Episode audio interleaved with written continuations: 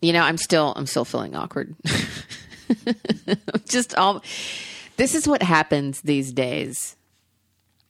I don't know if it's where I am in my life. I don't know if it's hormonal or what, but I say something passionately out loud, you know, on social media, and then I delete the comment. Yeah. But I'm going to let the last podcast stand because as soon as I walked away from doing the the the podcast on Glow, I was like, "Why are you so upset, man? The fuck is wrong with you?" I'm going to blame it on uh, Hannah Gadsby. um, if you haven't seen Nanette yet, uh, don't listen to this podcast. In fact, you know, if you see these these titles, please, we're always I say spoilers in the description of all Yeah. of these. We're going to tell you what happened. So, I don't know how I don't know how anybody else does it. I don't have the talent or the acumen to not spoil something and talk about it. I don't know. I, I could never be an actor on a show. I would just be like, and then the dragon dies. I would be, I'd be sued by HBO forever, die in poverty. Um, so if you haven't seen it, go see it. I I went to to watch it initially, and I have to be in a very specific mood to watch stand up these days. There was a time when uh, stand up was my career, meaning that I wrote for other stand ups. Uh, I would punch up jokes, sell jokes, things like that, and it was my career. So I watched a lot of stand up just to see what people were doing.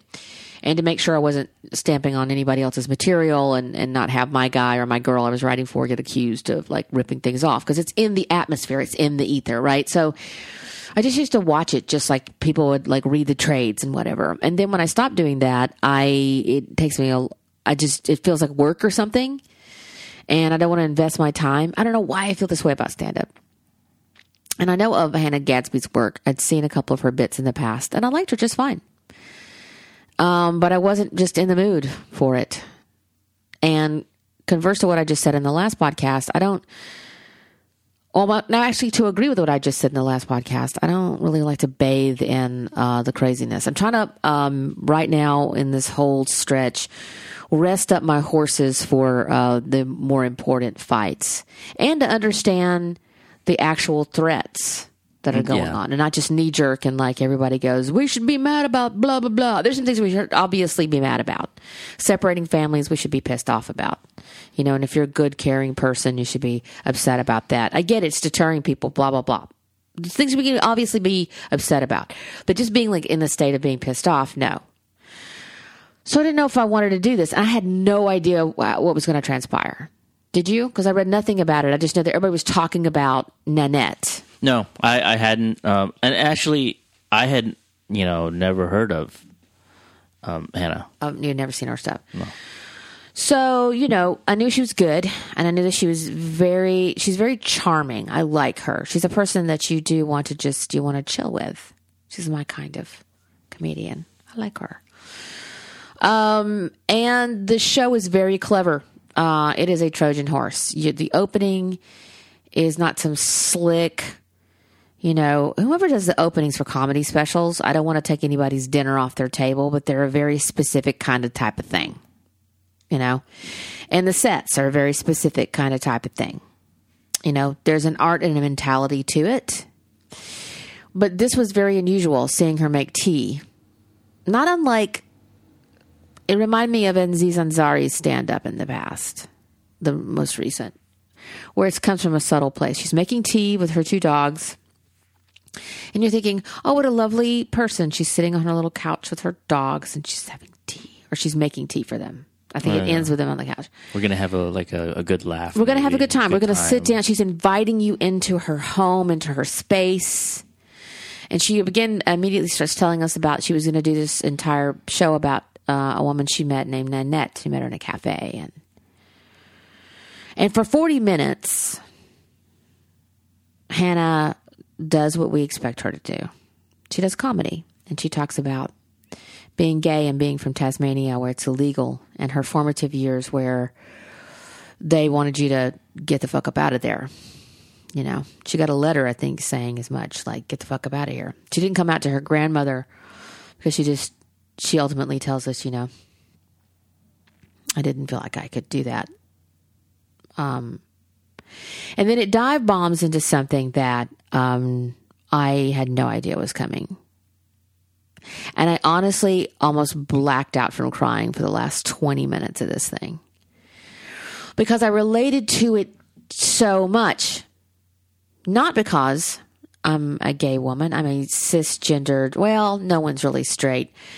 I'm probably a bisexual woman if I had to be but I also always wanted to be a dude growing up. So there's probably a whole lot going on in my head. And I'm just, you know, I'm a, from a generation where we don't really think about it too much. And if I thought about it too much, I'd probably be on a lot of other spectrums, right? Maybe that's why I also relate to it. But I just relate to it on just such a human level because she makes her case in such a beautiful way that it's undeniable. Even if you're a raging homophobe, she makes a pretty undeniable case about being able to tell your own story and being honest about that story and being able to address that trauma. I have to say it's going to probably go down in in comedy history for a lot of reasons. Even if you're a hater, she invites you into a conversation. We're going to have a yeah. nice chat. And then she drops a firebomb on the room. She goes after herself. She goes after her community our community. I'll own it because I do believe, you know, I believe I believe in that community as well.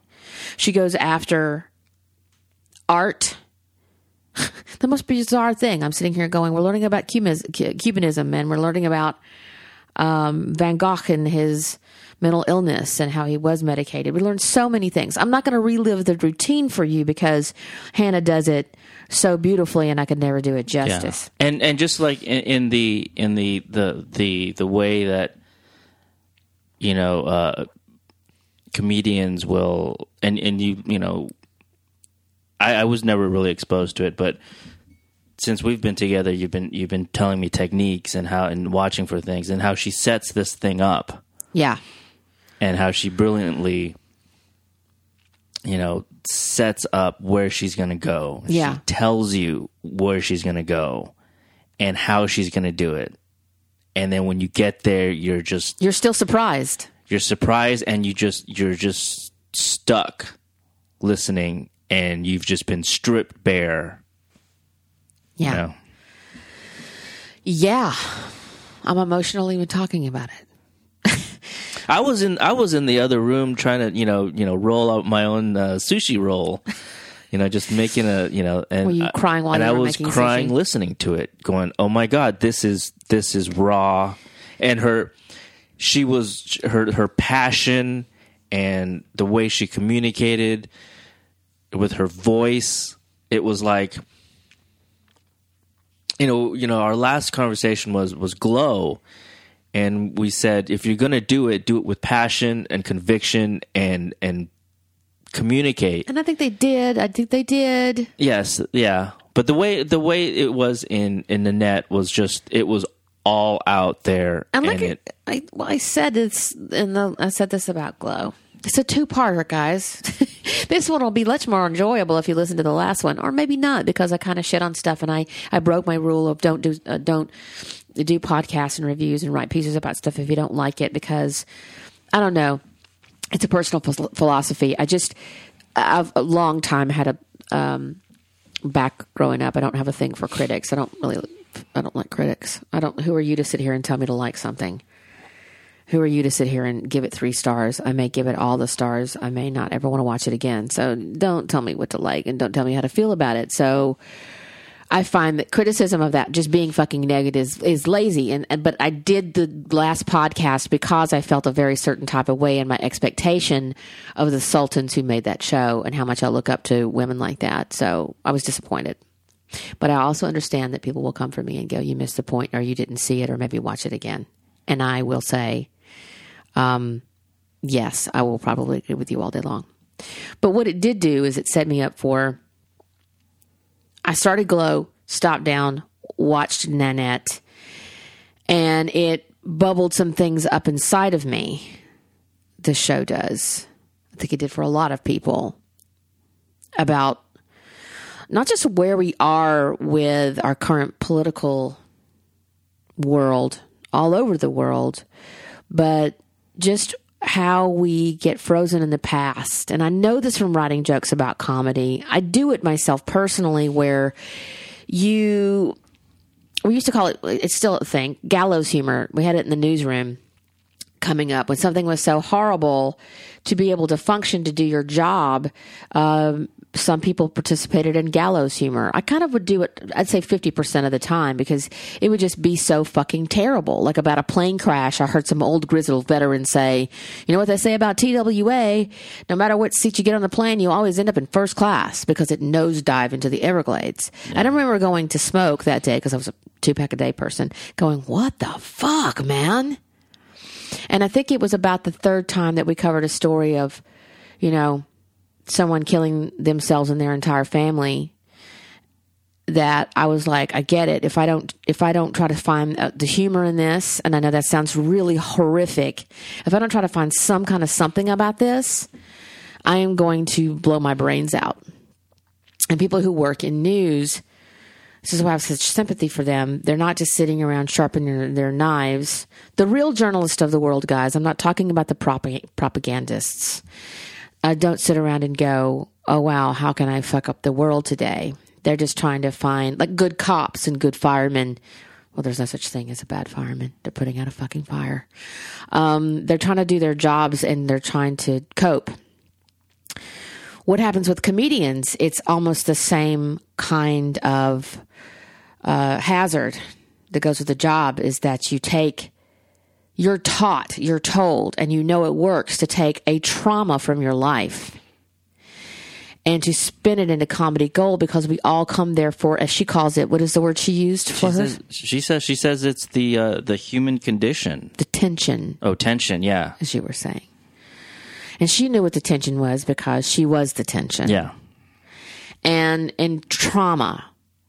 And I would give a lot of my jokes about my personal shit to say a comedian and go, "Hey, let's shape this into something." Or they would have their own trauma, and we'd find the the oh fuck that is so raw and so crazy moment of it that your audience is just going to be sitting there galvanized, but also laughing despite themselves. I go back to like uh, literally that first. It was about seven days after 9-11. I'm in Chicago. Um, I was around that crew there, Second City. I was invited to a showcase. Just a bunch of us were invited to come in and like try something out because nobody knew how to make jokes.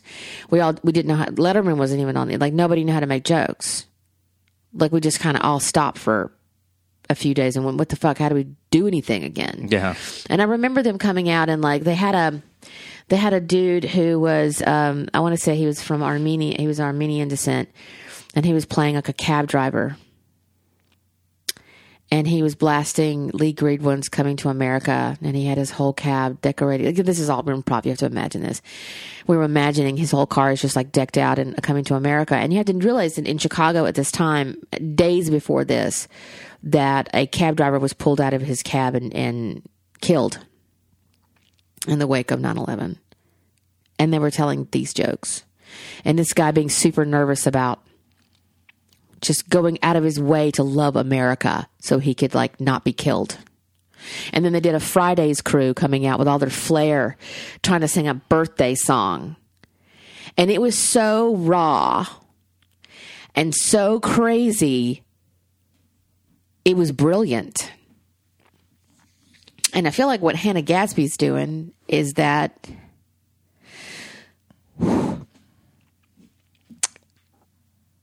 it's it feels like 9/11 is happening, you know? And she's talking about so much of this shit that we're trying to spin into jokes every day. I see it on Twitter. There's some brilliant comedy on Twitter. And I often think how will they be able to capture this and put it in history books? That the that this regime just passed this draconian, evil fucking piece of legislature that's separating families at the border, and they don't even have a way to put them back together again. Now they're doing DNA tests to put, families back together, but we know that there's blended families all over the place. And then there's people who have all these jokes about it because it's so fucking horrible. How will we be able to go back in the past and just tell people how bad it was? Will that even matter? Because we have Holocaust survivors who are telling us how fucking horrible it was, And people are denying it. and yet here we are rolling on and doing horrible shit. Does it even matter? Gadsby, Hannah Gadsby tells us that she wants to control her story. She's always told this story about a bus stop where she was hitting on a woman and her boyfriend came up and said, Oi, you know, calls her a faggot, mistakes her for a man, realizes she's a woman because the girlfriend says, No, no, no, it's a it's a woman. He walks away initially. He goes, Oh, I don't hit women. And then her whole joke is, you know, I don't hit women. There's this sort of like ironic spin that she does on this joke in the moment. And later on, we come back around to where that's not actually where it stopped. He actually came back and said, You're a lady faggot, and beat the shit out of her. And she didn't even go to the hospital because she didn't think she was worth it. She's been raped when she was young, molested as a young person. At 17, her prime, she talks about this whole thing about Picasso's lover who was 17 in her prime when he was 42. And then she ties it to being raped in her 20s by two men. And she talks about this in a way that it doesn't matter who you are, that you can relate to. That's that's the the brilliance of it is that she has been able, and she says it, and she explains it to you. She's like, "This is the human condition," mm. and she takes her experience and you listen to it, and like I said earlier, you are just you're you're bare. This is you relate so much to what she's talking about, and you feel the pain, and it's it's you you just you are uh, you're just paralyzed, and not just for myself.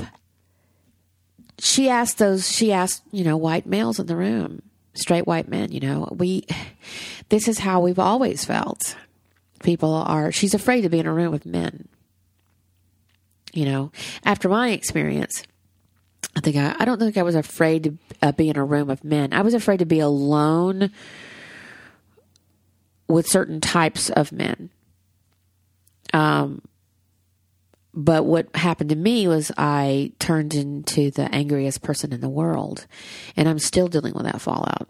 I galvanized myself so badly that it's taken well into my 50s to unfurl my fists and I'm I don't think I'm still even able to do it. So with her and as she's talking to us she does this thing that is it's crazy. She she starts telling us early on I need to get out of comedy because I'm freezing this trauma at this place and I'm stuck in my adolescence and I'm not able to move on. And I need to tell my story. And I need to tell the story in a way that's true, that helps me evolve, that, that heals me.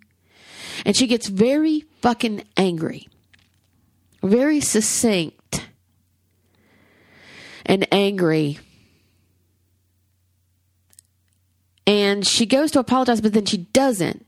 And then she ends with, But I refuse to spread hate. I'm going to tell my story and I'm going to, to get into that trauma. I'm going to tell you how it all ends. And we're going to go to there. And we're going to go past that frozen point. But I'm not going to spread this in a way. I think she doesn't even know what she's sure about. That's this whole joke about, you know, I have like this art history degree, although she brilliantly uses it in her routine. Um, her whole piece about Van Gogh and, and all that stuff and medication is is beautiful, and how she fucking hates Picasso, and I tend to agree with her. I've always called bullshit on it um, for the same reasons, by the way. We were having these conversations the other day, me and a, a good friend of mine who's an artist. And he asked very sincerely, he's a he's a pansexual man who's beautiful heart. He's a great artist and writer, and he said to me, "But can we separate the art from the person?" And um, I don't think so. And I think that that was striking me about this. We can't pull the sunflowers away from Van Gogh and go, they're just beautiful flowers. They're part of who he was. They're part of his trauma. And when you know somebody is a bad person, a rapist, has intentionally hurt people, can you participate? I don't, I can't. Yeah. Yeah. And the same thing she's saying about herself. I can no longer participate in my own self trauma. Her whole, her whole career has been built around self deprecation. That abusive relationship do I relate to this in spades? Oh my God. I still do it so I don't even know that I do it. I have people correct me and go, "No, you really don't hate yourself, do you? You really don't think that about yourself." It's so built into my own personal, I call it the in the room sense of humor, that I do it so casually, my self hate, my self abuse. And I was just sitting here going, holy shit. I've frozen myself in time as well to the fat kid, the person who was raped, the, you know, not pretty enough, blah, blah, blah, all those things. And again, she, I'll say what she said. I am not a victim. I never saw myself as a victim. Uh, I don't now. I talk about things because I, I feel it's better. Uh, it's like a fart. It's better out than in. You know, you hold that shit in. It's very painful. Yeah. It really is super fucking painful. And I have found some release over the years by going, yes, it happened to me too. And no one can come along and go, I know a secret. I don't have that secret. That's not a secret to me. That's not a secret to people. You can't hurt me with it. There's other things too. I don't want to go run out in the street and tell all of my fucking business, but to me, it's like come somebody come to me and said, "You hurt me. You did this in the past," and blah blah blah. Absolutely. Yep. And that doesn't necessarily always equal healing either. Some people just they need to hate you for the rest of their lives. And I get it. You know. I don't think I agree with a lot of modern psychology about some of these things. I do believe a little bit in cognitive therapy. I do believe that when Hannah is doing this, I think it's the beginning. I think we're seeing the beginning of a journey.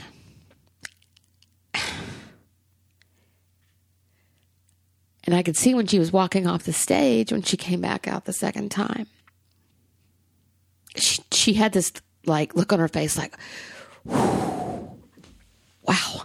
I just stood on stage and dropped a bomb on myself in this entire room. That blew me away. blew me away. And and in doing so, it helped not only her, but it helped all of us. Yeah, I guess. It also, you know, kind of opened up some fucking wounds that I thought were closed. So. Yeah. Well, It's like it rains and you find out your house leaks, yeah. you know. Thank God for the rain? Maybe not. I was comfortable sitting in my house where it was fucking dry watching my TV, and now I got to get up and go over here and worry about fixing this fucking roof. Yeah, that's true. It's that too. Yeah. You know, that too. I don't always think that this is a good thing. I mean, ultimately, I'm going to always say I'm glad I did it, but it also fucking sucks to have wounds opened. I'm not mad at Hannah.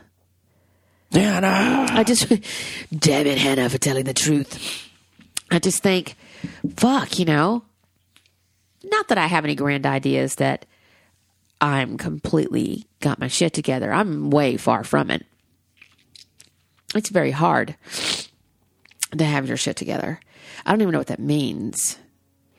that means you're holding your shit. really, do you want to do that?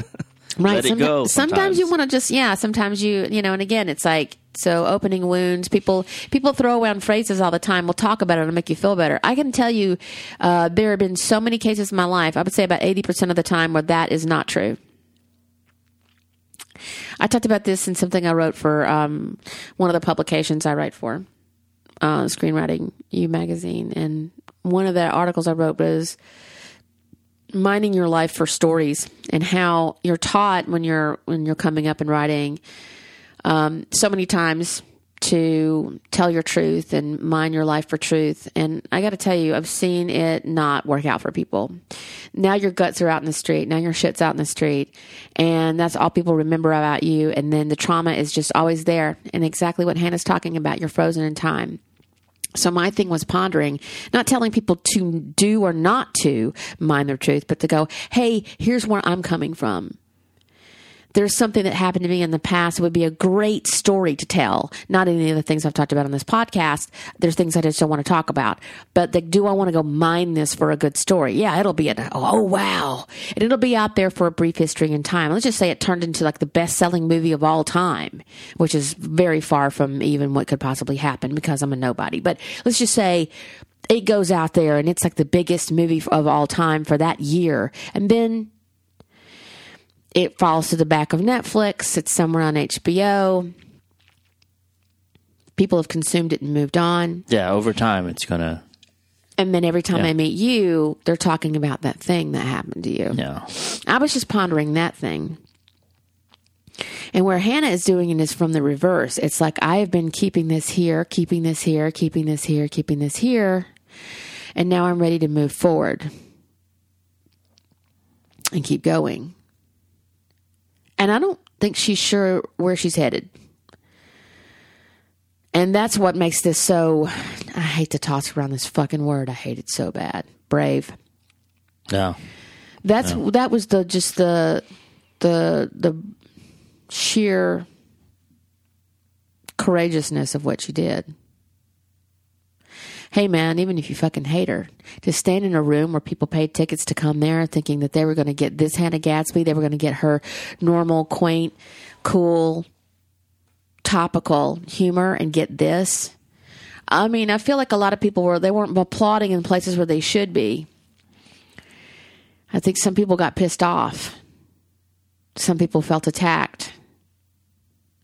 Maybe some people felt like I did. It's like, I'm so glad that I'm witnessing this, but man, I really just didn't need to know that my roof leaked. So there's all kinds of ways to feel about it, but it was a hell of a thing to witness and to be able to address it. And again, everybody's jockeying for this position. This is what I'm seeing in entertainment, I'm seeing this in music, and seeing this in a lot of things. We're all trying to find out, like we're trying to make our mark, and this is what we were doing when Trump was in power. These are the jokes we were telling. This is what we were doing. Where there's this piece, which is this is just how we're having to fucking deal with it. You know, she doesn't have a whole lot of Trump zingers. There's rage in there. There's pain in there. There's a kind of like, oh, I'm fucking myself as I speak. What am I actually going to do after this? And does Hannah want to sit here and talk about her trauma over and over and over again? How long does she want to tell this story now, this way? This new to us, old to her, painful way? I hope she gets some healing out of it. Yeah. I'm not saying she'd have not. Oh, don't get me wrong. I am not saying that Hannah should have never said any of this. I'm saying this is awesome, Yeah. but this is also pretty fucking horrible. Mm-hmm. That now we know the other side of that bus stop, and that's that's just there's no fucking words for that. That you don't feel like you're worthy enough to get care after being beaten up. And I know that feeling very well. A lot of people know that feeling very well. It's one of these things where we're in an era too where this this kind of shit's happened all along in art. Um, but I remember kind of re- re- things that remind me of this is like in the seventies. There are all these like really fucked up, dark films about real shit that happened. Um, I don't know if it's it it holds up. I haven't seen it in a long time, but Serpico when it came out, it's like Serpico. we all would go to the movies to be entertained by stuff like the, the, the Walking Tall, the Buford Pusser story about a real life guy who's like murdered. He's law enforcement that goes rogue against like the corruption. And everybody's like, oh, that was entertaining. And then you go see Serpico about a cop that also, you know, starts telling the truth and gets totally fucked up. And, you know, people who like, I guess when you go see Goodfellas, it's so stylized, you don't feel it like it's not a gut punch. But I feel like we're in a time, and maybe I'm saying this wrong just because, you know, you're in the time that you're in. And it's hard to look back and then have some kind of context until all of those things have passed. But there's a lot of visceral shit out there now. There's a lot of dark stuff out there. You know? A lot of dark stuff that's becoming very popular. Like This is America, Donald Glover. Everybody's, it's an anthem. Everybody's like, oh, yay. And I'm like, this is about like being brutalized as a black person and being shot in the streets and the, this, the, what's going on in the black community. And, and the, trust me, I'm not even going to begin to start talking about that song because it's been so broken up. I mean, and, and broken down and, and people are dissecting it. I, far from me. I'm not qualified, but I'm just saying we're in a place where there's so much shit out there that's just dark as fuck. Um, that if you're looking for entertainment or an escape, you know, that's why people are hugging up on their their network shows. I do not begrudge anybody Yeah, that that's a good point. That's to love why, their bachelor, love their bachelorette. That people just love that stuff. They need to escape. I, that's why I don't shit on people who love Yeah. that kind of TV. I get it. I get it. And some days I'm like, we're going to do a podcast here in a little bit after we do this one. We're going to do Jersey Shore. You know, I when I watched that show, I was so calmed down, and the only thing you have to worry about on Jersey Shore is is Ron or uh, or Snooki going to get alcohol poisoning, and what's going to happen with Mike? Is he actually going to see jail time? That's the worst thing you're going to think about, you know, and that is a relief. But when you're watching something like this, and again, I said something like this, like this happens all the time. I think this is a rare moment. It's like Tig Notaro's um, bit when she first, you know, is telling us about cancer at Largo. It's like one of those things where you're just like, we won't be at this time anytime soon. This is a rare moment where somebody let us in and told us what they were thinking. I'm not going to compare it to. I can't. I can't compare her to Pryor. What I can say that makes me feel why he comes to mind is Pryor didn't come out and do bits. He talked to you. He talked to you about where he was in his life, and he was a master at it. And he could he could fuck you up just by talking about where he was. And you would think like some people peak and they get famous, and then their act turns to shit. Because how are we going to relate to a millionaire who doesn't know the price of milk, who's short up in his house with cocaine and doing blow off of hookers' asses, you know, or whatever your whatever you do with your money. I don't know. I've never had that much money. Uh, for me, I just think I'd probably be able to just, you know, what would I do with a lot of money? I don't know. Um, I'd probably buy all the first run movies ever. just like not even worried about the rental price. But like Pryor would just talk to you about where he was, and he was. It just kind of reminded me a little bit of that. I'm not the same the same comedians. I'm not trying to invite controversy over that or debate about this comedian versus that comedian. Everybody has their story to tell. But it just reminded me of like how I would feel when I was watching Pryor. You know? And Carlin sometimes. A couple of others where you're just like, oh, this is uncomfortable. Oh, this is the truth. There's not anything to laugh at here, folks. Just a human being standing in front of you relating to you. Chappelle can do that too. There's a lot of people out there who can do that. But just just to open up a vein like this, I think is uh, there is one word I mean that people throw around, but this is truth. This was generous of Hannah for us, for herself. Um, it was very risky, but I I appreciate her for doing this. Yeah.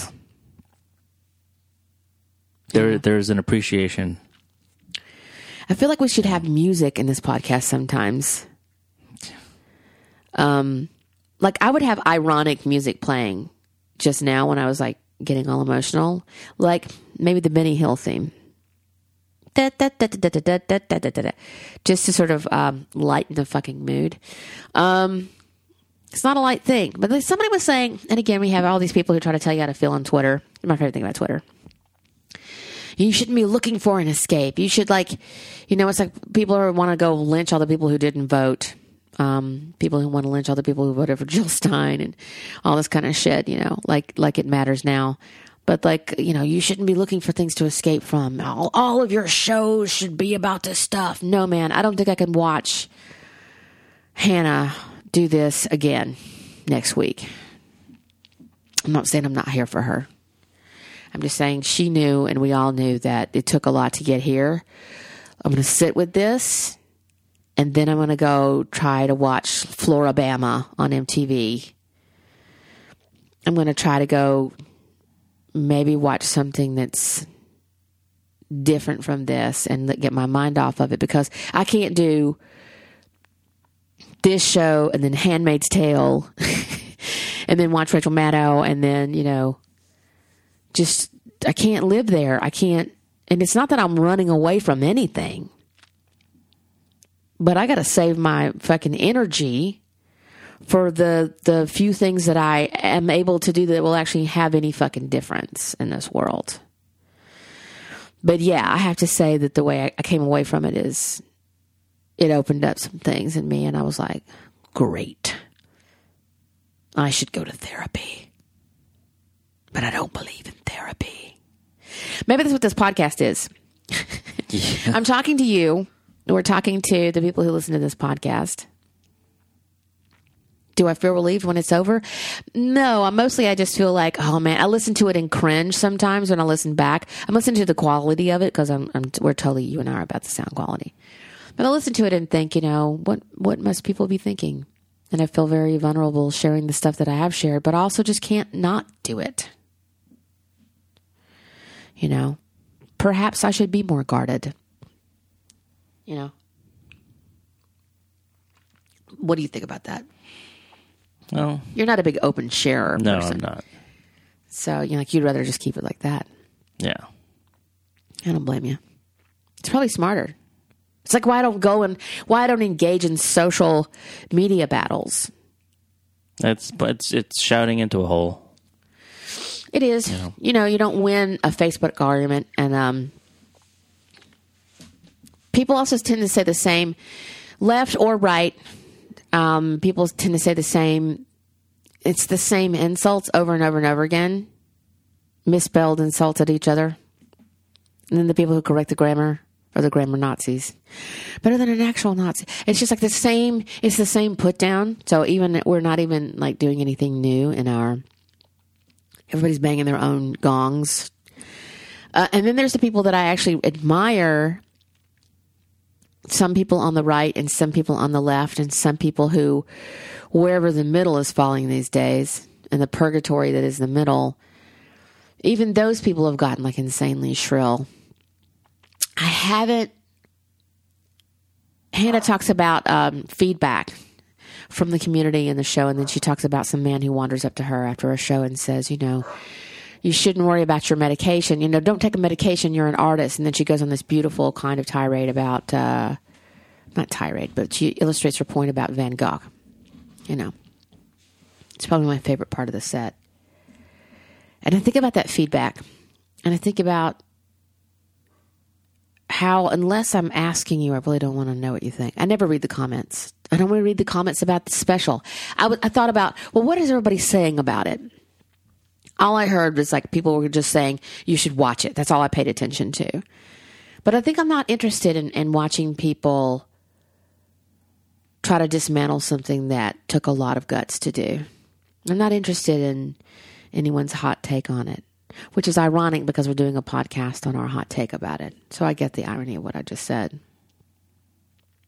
But I don't need to go any further than my own mind to know what I thought about it. And I think what she did was a lot of a lot of things. Yeah.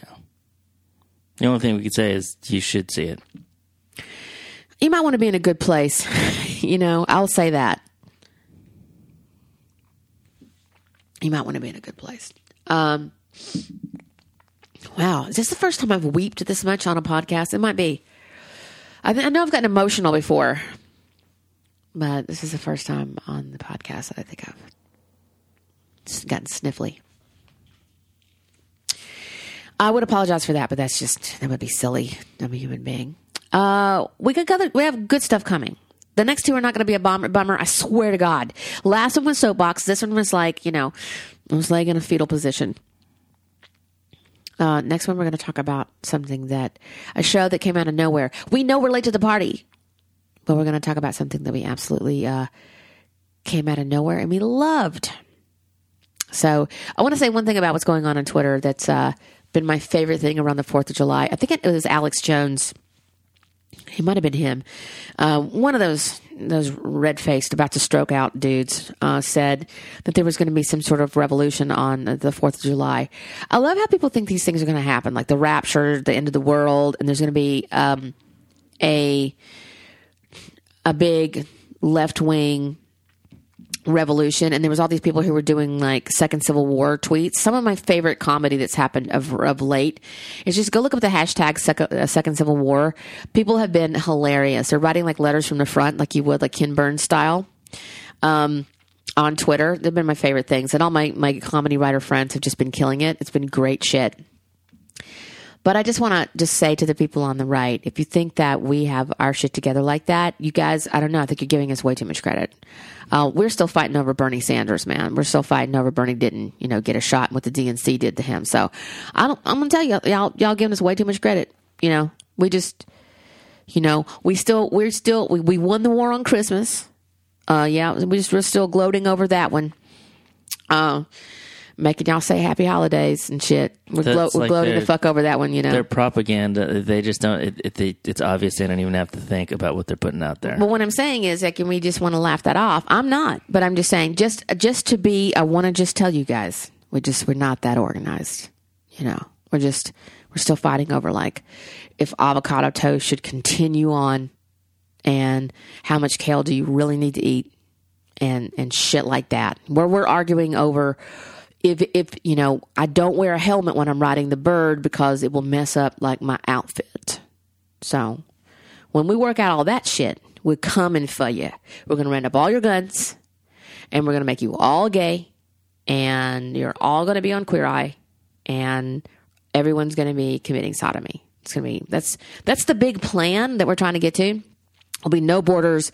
Everybody's to come and steal your jobs and, um, and everybody's to be, um, plaid. We're all going to be like a, not even brown. We're all just going to be plaid. The plan is by like 2075 there's just there's one melded blended race so i kind of gave up like from our secret headquarters i hope i'm not like you know kicked out of the club but those are those are our big secrets just thought i'd share, share that with you guys um okay i'm gonna go lighten the hell up and um go run around in some sunshine and celebrate with our uh our new truck we keep looking out the window going, there it is.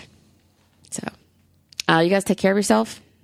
As I always like to tell you, try to find a way to be kind. It's not always easy. Maybe just don't say anything. Walk away. Walk away. That's not too bad.